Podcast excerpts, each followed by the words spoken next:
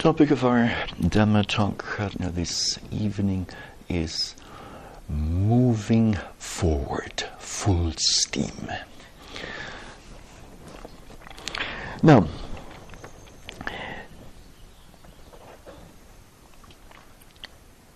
connecting back to a number of Fatna discourses given during the earlier part of Fatna this retreat, namely on the roots of unwholesomeness and the roots of wholesomeness. In that certain context, um, at the beginning of every of those Satna Dhamma talks, there uh, was certainly this reflection that the Buddha offered.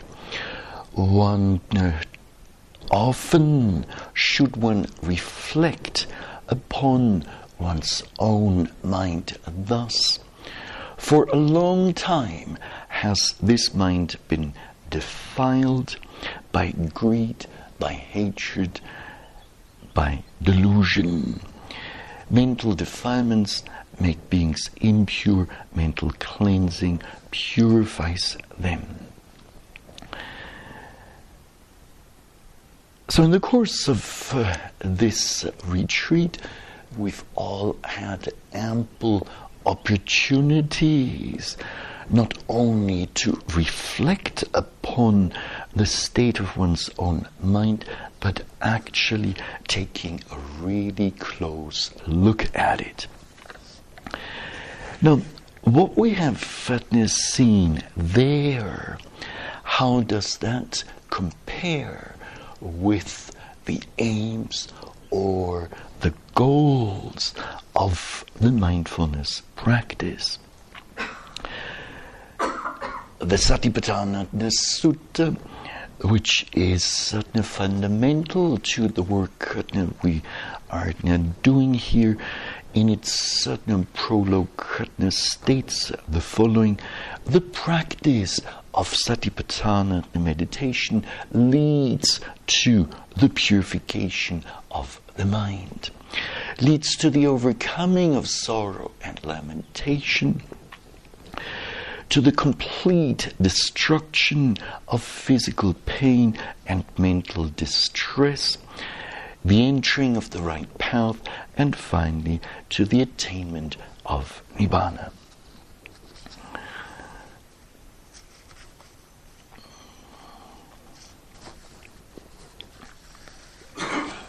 Elsewhere in the text,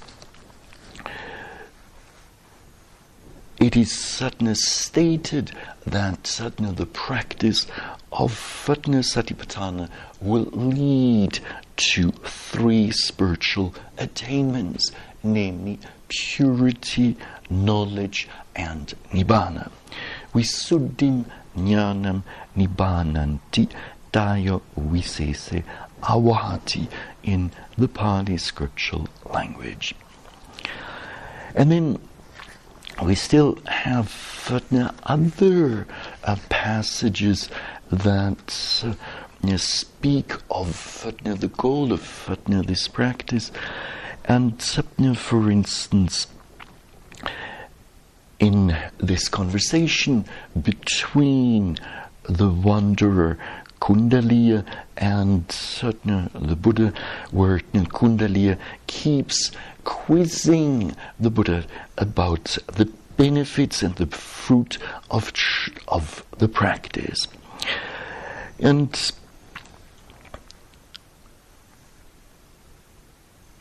what then follows is the Buddha mentioning one by one the benefits to uh, be gained. So the utmost certain benefit comes as certain the gaining of true knowledge and liberation, Vijja Vimutti, Phala Anisamso in the Pali scriptural language. And this certainly is based on the seven factors of enlightenment. And those certain seven factors of enlightenment are based on the three kinds, on the four establishments of mindfulness. And those four establishments of mindfulness, in turn, depend on the three kinds of wholesome conduct, and those in turn depend on the restraint of the sense faculties.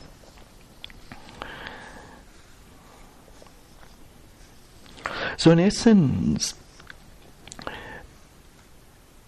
according to this certain passage in the text, certain the goal is the uh, realization of uh, knowledge and certain liberation, true knowledge and liberation.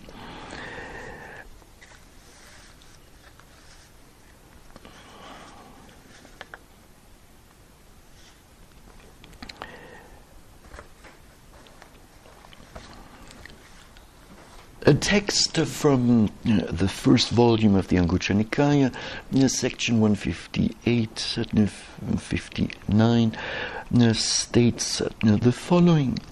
When greed, hatred, and delusion are abandoned, one neither aims at one's own harm, nor at the harm of others, nor at the harm of both and one will not suffer pain and grief in one's mind. In that sense is Nibbana visible here and now. If one experiences this complete elimination of greed, the complete elimination of hatred, and the complete elimination of delusion, in that sense, is Nibbana visible here and now.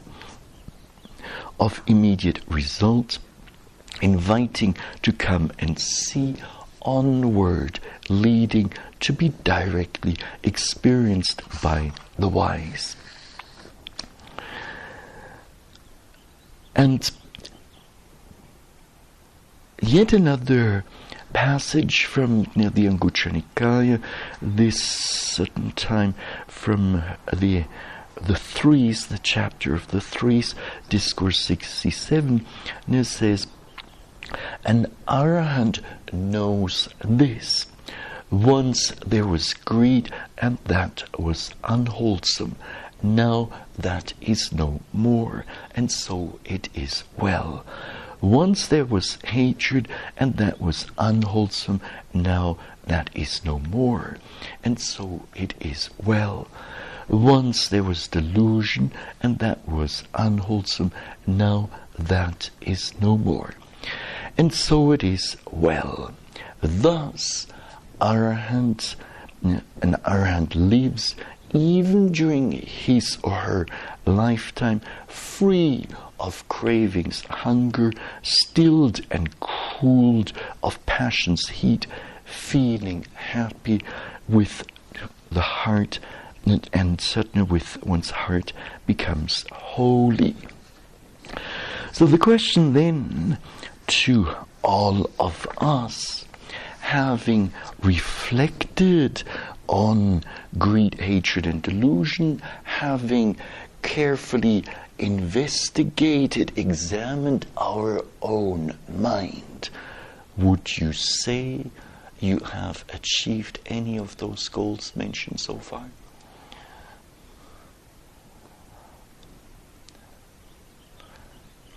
Still has some work to do. Ah, still has some work to do. Anyone else? you are we are so lucky to have a few days of practice left.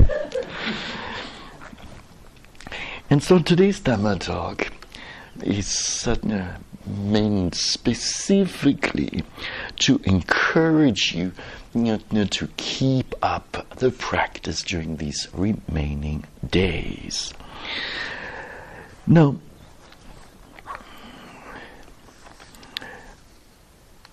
it is worth pursuing the Dhamma practice in an intensive form as well as uh, in a, a, less intensive form outside of uh, retreat with a goal, with an intention to gain, mm, well, other forms of happiness other than ordinary sensual uh, uh, happiness. And the Buddha has spoken of a number of kinds of uh, happiness that are available to uh, those who practice his teachings. For instance, there is uh, the happiness of uh, observing precepts and uh, restraining one's uh, senses.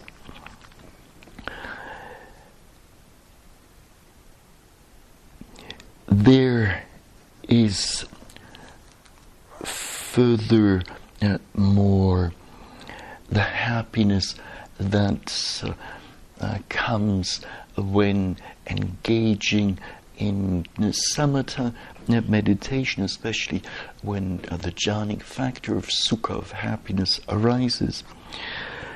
And in the context of uh, you know, the Vipassana practice, we have the imperfections of insight.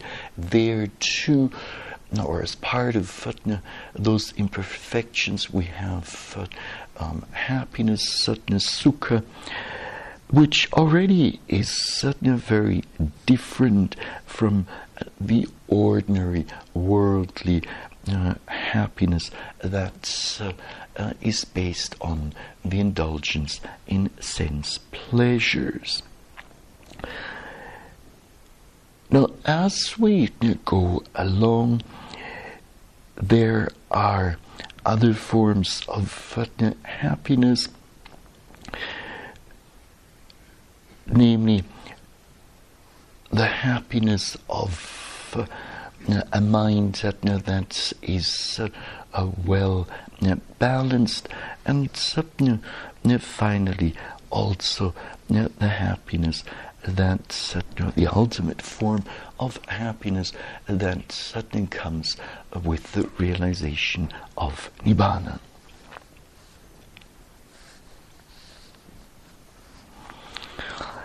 Now, if upon our close examination of our own stream of consciousness, we come to the conclusion there's still unwholesomeness left, namely in the form of greed, hatred, or delusion, or any of the other unwholesome mental states, well, then we should make a great effort towards the um, abandoning of those unskillful states. And as you will surely remember, the Buddha has boldly stated one can uh, or it is possible to abandon what is unskillful, what is unwholesome. If it were not possible, he would not uh, uh, encourage us to do so.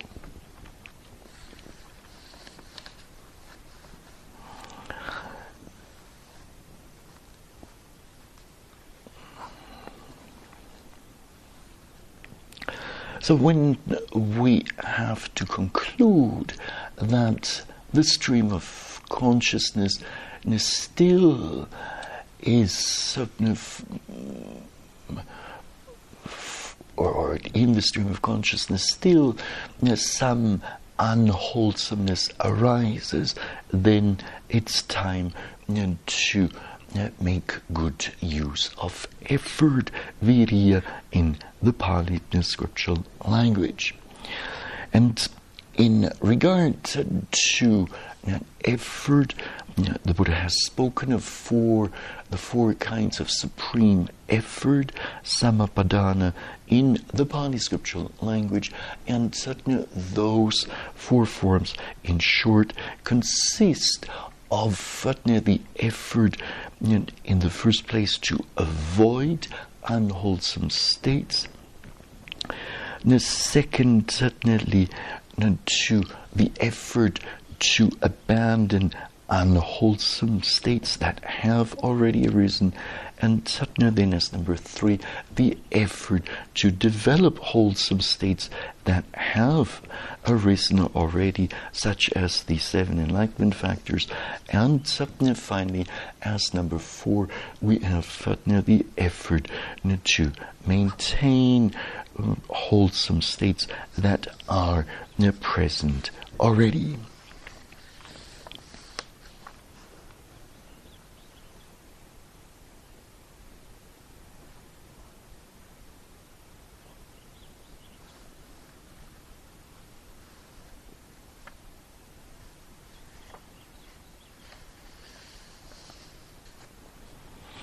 So when it comes certainly to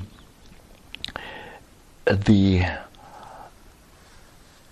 wholesome states that have not yet uh, arisen, one passage says, Herein a retreatant rouses his or her will to arouse wholesome states that have not yet arisen and the person makes effort, stirs up his or her energy, exerts the mind, and strives.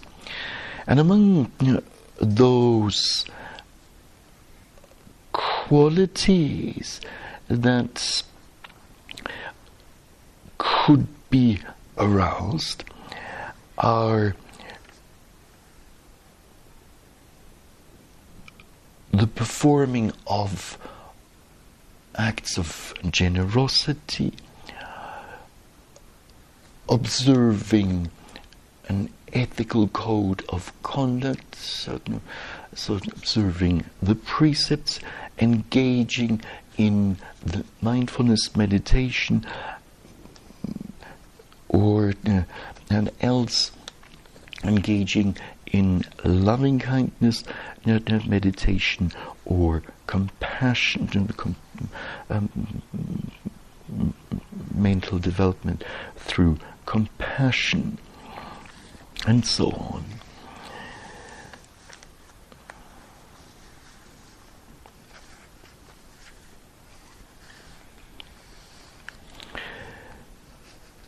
In the course of an intensive retreat, all sorts of difficulties might arise, especially towards the end of a, retreat. One might uh, feel somewhat exhausted. The energy is drained, both physical as well as mental, and uh,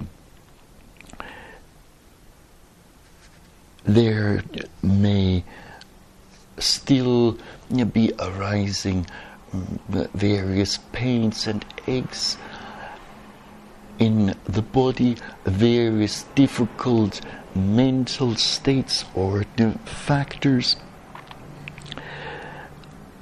Sleepiness at times might creep in, and so on and so forth. So it is under these kind of circumstances that certainly we need to uh, resort uh, to effort.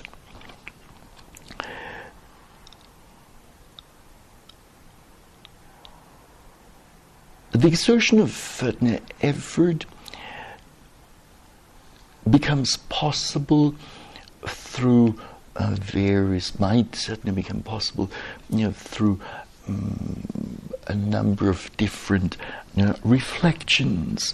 One of them might be today the effort should be made. Who knows if tomorrow death will come? So, with the end of the retreat, coming closer, one might reflect on you know, the almost perfect you know, conditions that have been present here during this retreat, and soon this will be over. And so you know, these conditions conducive to good meditation practice will be no more for some time, and one will have to return to one's home base. And so conditions there might not necessarily be all that conducive you know, to intensive mindfulness practice.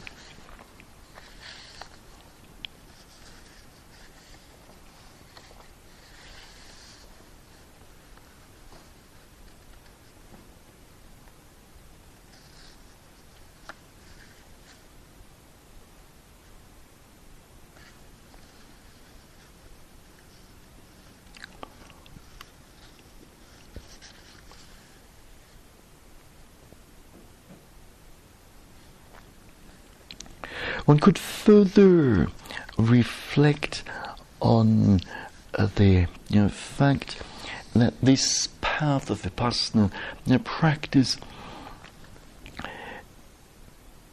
can be taken only by energetic people you know, such as uh, Buddhas, independently enlightened Buddhas, noble ones, and so on. And this path that we find ourselves on is not a path for those who are slack in the practice and uh, who uh, already want to uh, stop practicing intensively.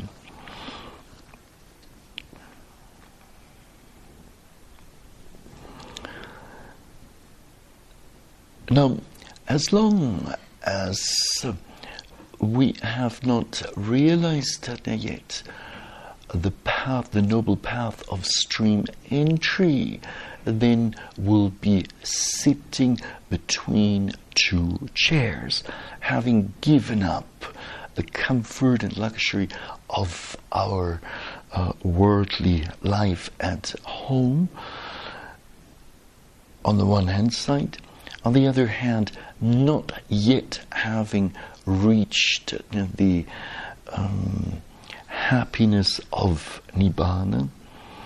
And so if we do not certainly reach or if we do not realize that noble path of stream entry, there um, is a possibility to um, uh, to take rebirth in a state of loss.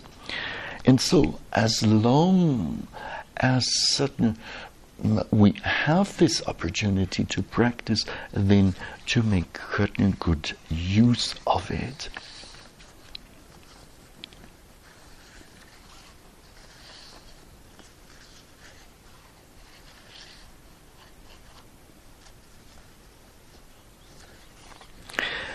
Now,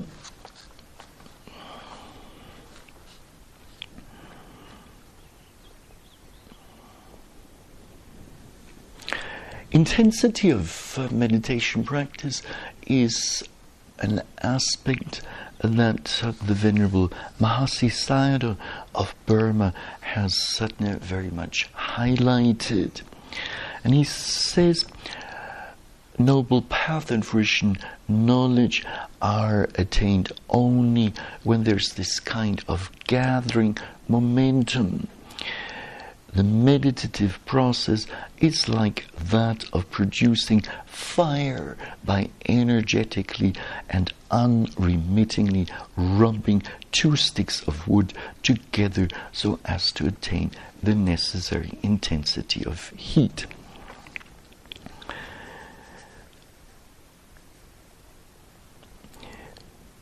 Different aspects contribute to the intensity of nuance practice.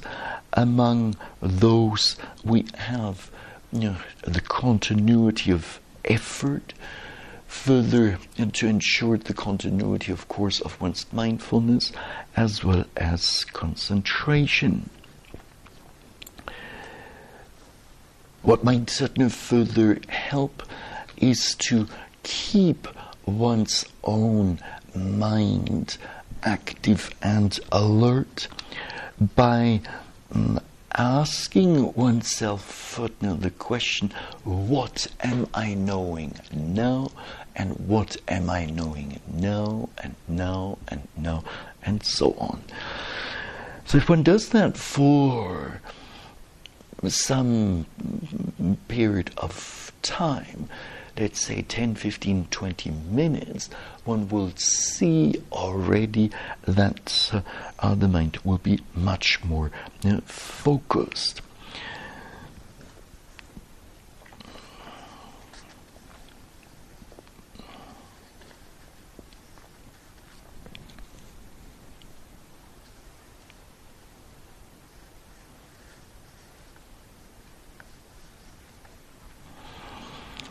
Is not uncommon for uh, retreatants that suddenly the mind, uh, especially towards the end of retreat, that the mind wanders off into what?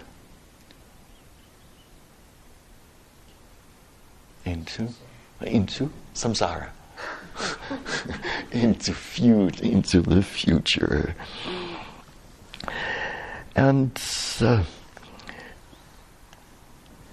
we want to keep the mind as much as possible in the present moment.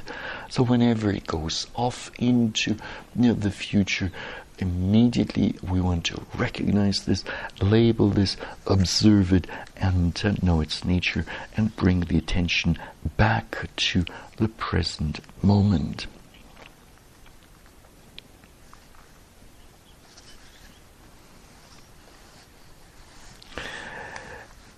And um, the attitude with which we practice will also either positively or negatively contribute to the intensity of our meditation practice.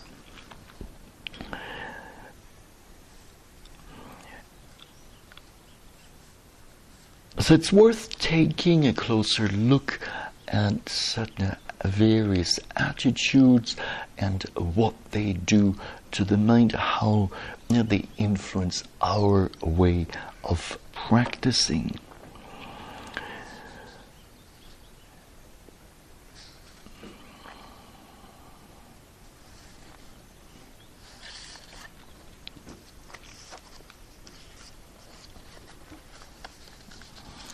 Now,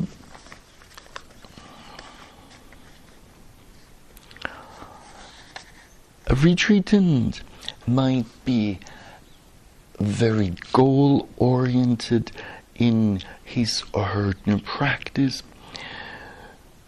trying to recreate certain, certain experiences, having high expectations, entertaining you know, wishes and desires. So this certain particular attitude is certainly then influenced by which mental state?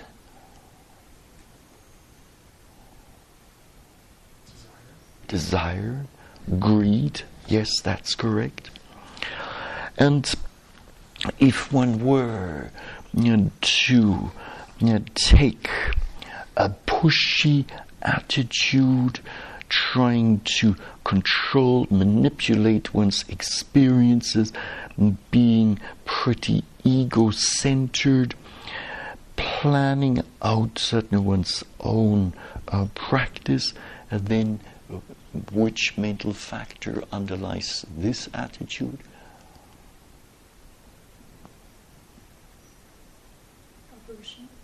Aversion will be might be there to some extent. Wrong view. So assuming assuming the presence of a self assuming that the self is in control and uh, uh, should be controlling should be manipulating uh, one's experiences. Now, as uh, you will have uh, seen in the course of uh, this retreat, uh, practicing with this kind of an attitude is very beneficial. Not at all.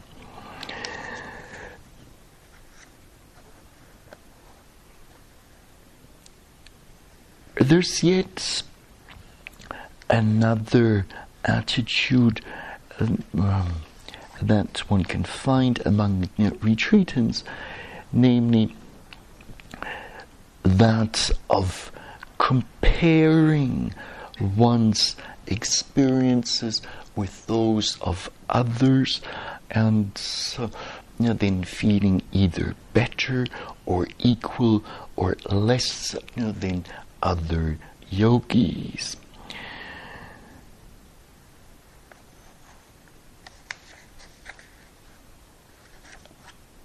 When, for instance, during interviews, certain instructions are being given, then such a retreatant might certainly think, well, uh, this I know already, there's no need to listen to this.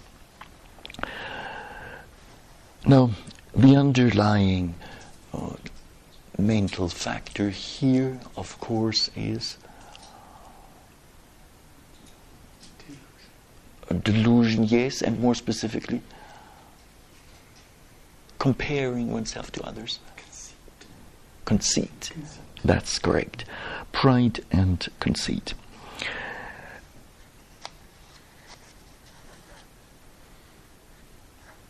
when confusion is suddenly the dominating force, then retreatants uh, uh, may end up being confused about their experiences, not understanding what is suddenly going on.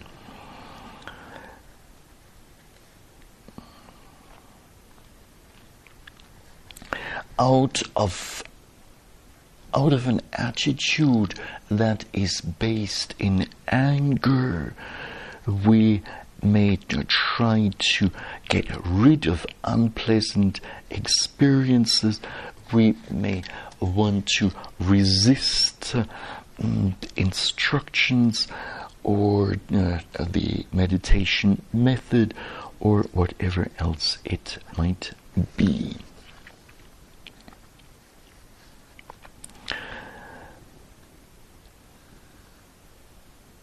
An overly skeptical attitude towards certain of the teachings, the practice, one's own ability to do you know, the practice, having little regard or esteem for the mindfulness meditation itself, those um, or that particular attitude is certainly based in skeptical doubt. And a retreatant who is certainly full of fatness, skeptical doubt, will have a hard time to move ahead full force.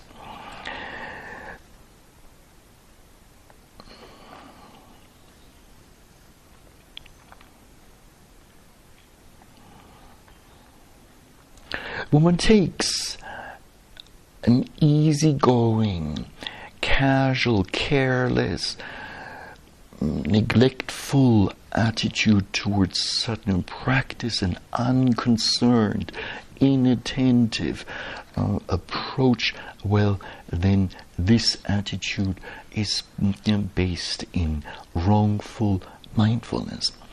One could certainly go on with this list uh, uh, even further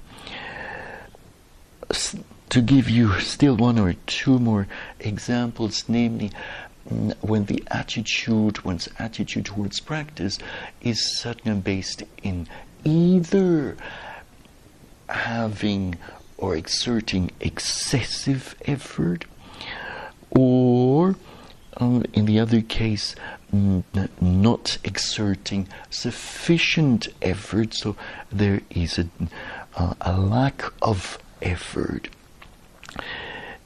In the first case, it leads to getting all tensed up. It may lead a retreatant to willfully practice you know, through the whole night, even if the practice does not necessarily call for it.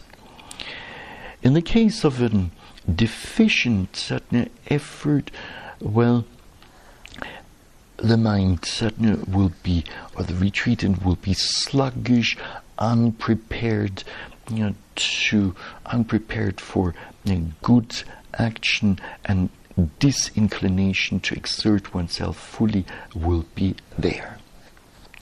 So these are just some attitudes that certain yogis on occasion bring towards certain practice and among these do you see any wholesome attitude?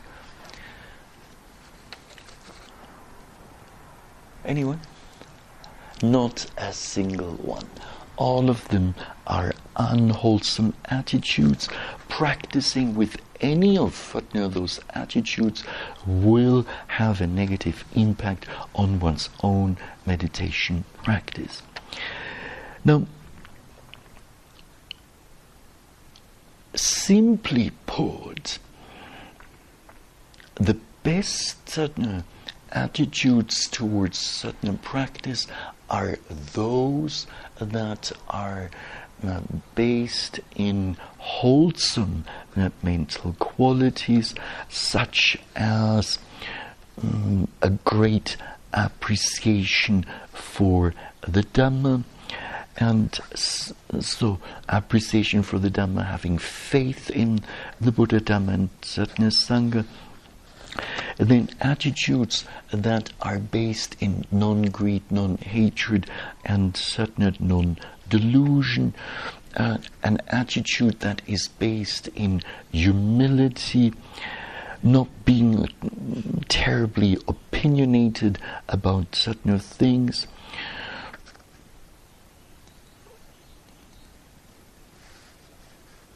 An attitude that is certainly based in balanced effort and certainly also an attitude that certainly is based in already some degree of uh, intuitive understanding. So overall, it's best certainly to practice with a calm and certain detached attitude of mind, taking interest in what is happening. So, if, for instance, objects are breaking up, then you know, to take much interest in this, wanting to find out how this is actually happening in detail and not just uh, skimming over the surface of objects.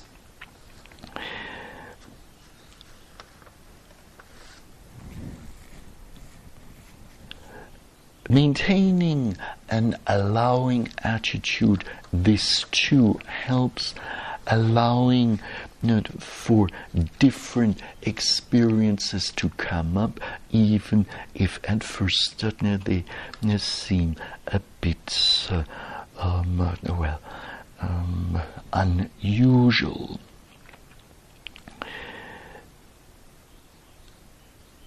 When we practice, we want to do so with a gentle attitude and not uh, approach you know, the meditation in a forceful uh, manner. Furthermore, we want to keep the mind free from concepts and certain practice with as much care and respect as possible, with utter uh, devotion uh, to the practice, surrendering to the practice. So it is with wholesome mental states that this mindfulness meditation is done best.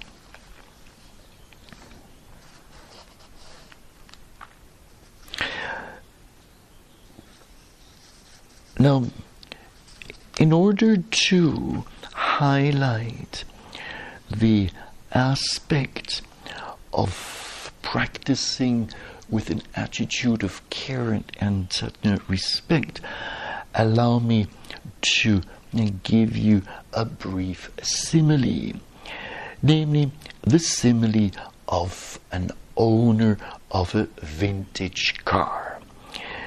Now, you might, most of you will know what certain vintage cars are. Those are vehicles that were manufactured during the so called vintage era, which uh, is certainly said to have started in uh, 1919 and went until 1930. And during that certain era, all sorts of you know, vehicles, famous vehicles, were uh, manufactured and certainly sold, and among them we have the Model A20 automobile. We also have the 1926 Bentley Speed 6 Tourer. Apparently, you know, there is also a Ranger 4 and the 1925 Flint car. Now, any of those cars nowadays would be cheap to purchase. They'll be pretty expensive. So imagine that you are the owner of one of those vintage cars. So uh, you will be so concerned about your vintage car, you might even arrange for special possibly even heated garage for your vintage car. Every day you will go and take a closer look at it. You might shine it up um, uh, thoroughly. And certainly on a sunny day, you might take your vintage car and slowly drive it around town.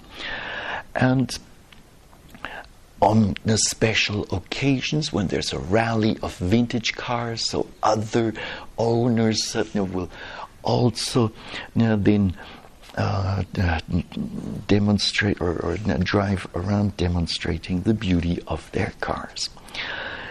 Now, in driving around with one's certain vintage car, as an owner, obviously, one will make uh, sure that other cars do not bump into one's own vintage car. One will further make sure that uh, one will not bump into others' uh, cars. Now, just like the owner of a vintage car is very much concerned about his or her vintage car, so too we should be extremely concerned about our own practice. And the reason here being that the teachings of the Buddha are what? As old as the vintage cars? Much older. So the teachings of the Buddha are much more, are much older, and therefore much more precious than any of the vintage cars.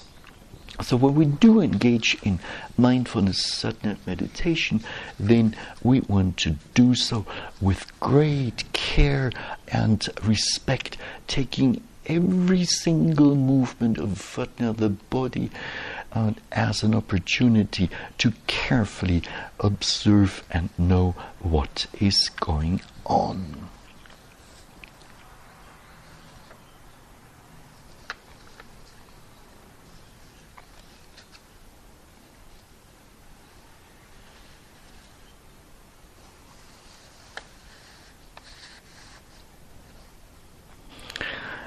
Now, since most of you have come to appreciate the slowing down of all activities, please keep this up until the very end of uh, this very retreat, and you will not regret it. Obviously, if you have a yogi you know, job to perform, you know, then this is a different story. Then you need to speed up somewhat when it uh, when the time comes to clean up one's room, there too we need to uh, uh, do this a bit more quickly. But nonetheless, we'll try to keep, do things uh, other uh, non-yogi jobs, uh, non-cleaning jobs as slowly as possible.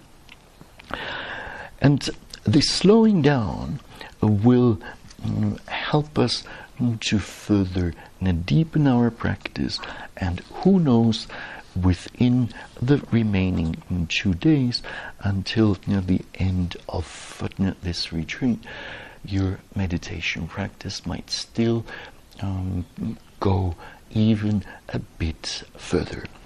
Allow me to conclude today's Satya Dhamma talk by wishing May you make good use of the remaining time that you have here. May you cherish this precious opportunity that you have during this sudden retreat and uh, may you go ahead with full force. And this is it for now.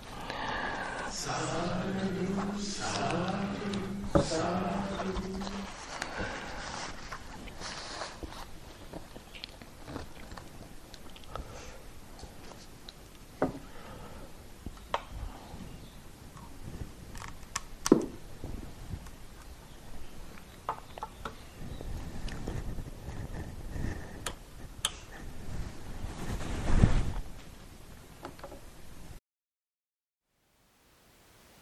Thank you for listening. To learn how you can support the teachers and Dharma Seed, please visit dharmaseed.org slash donate.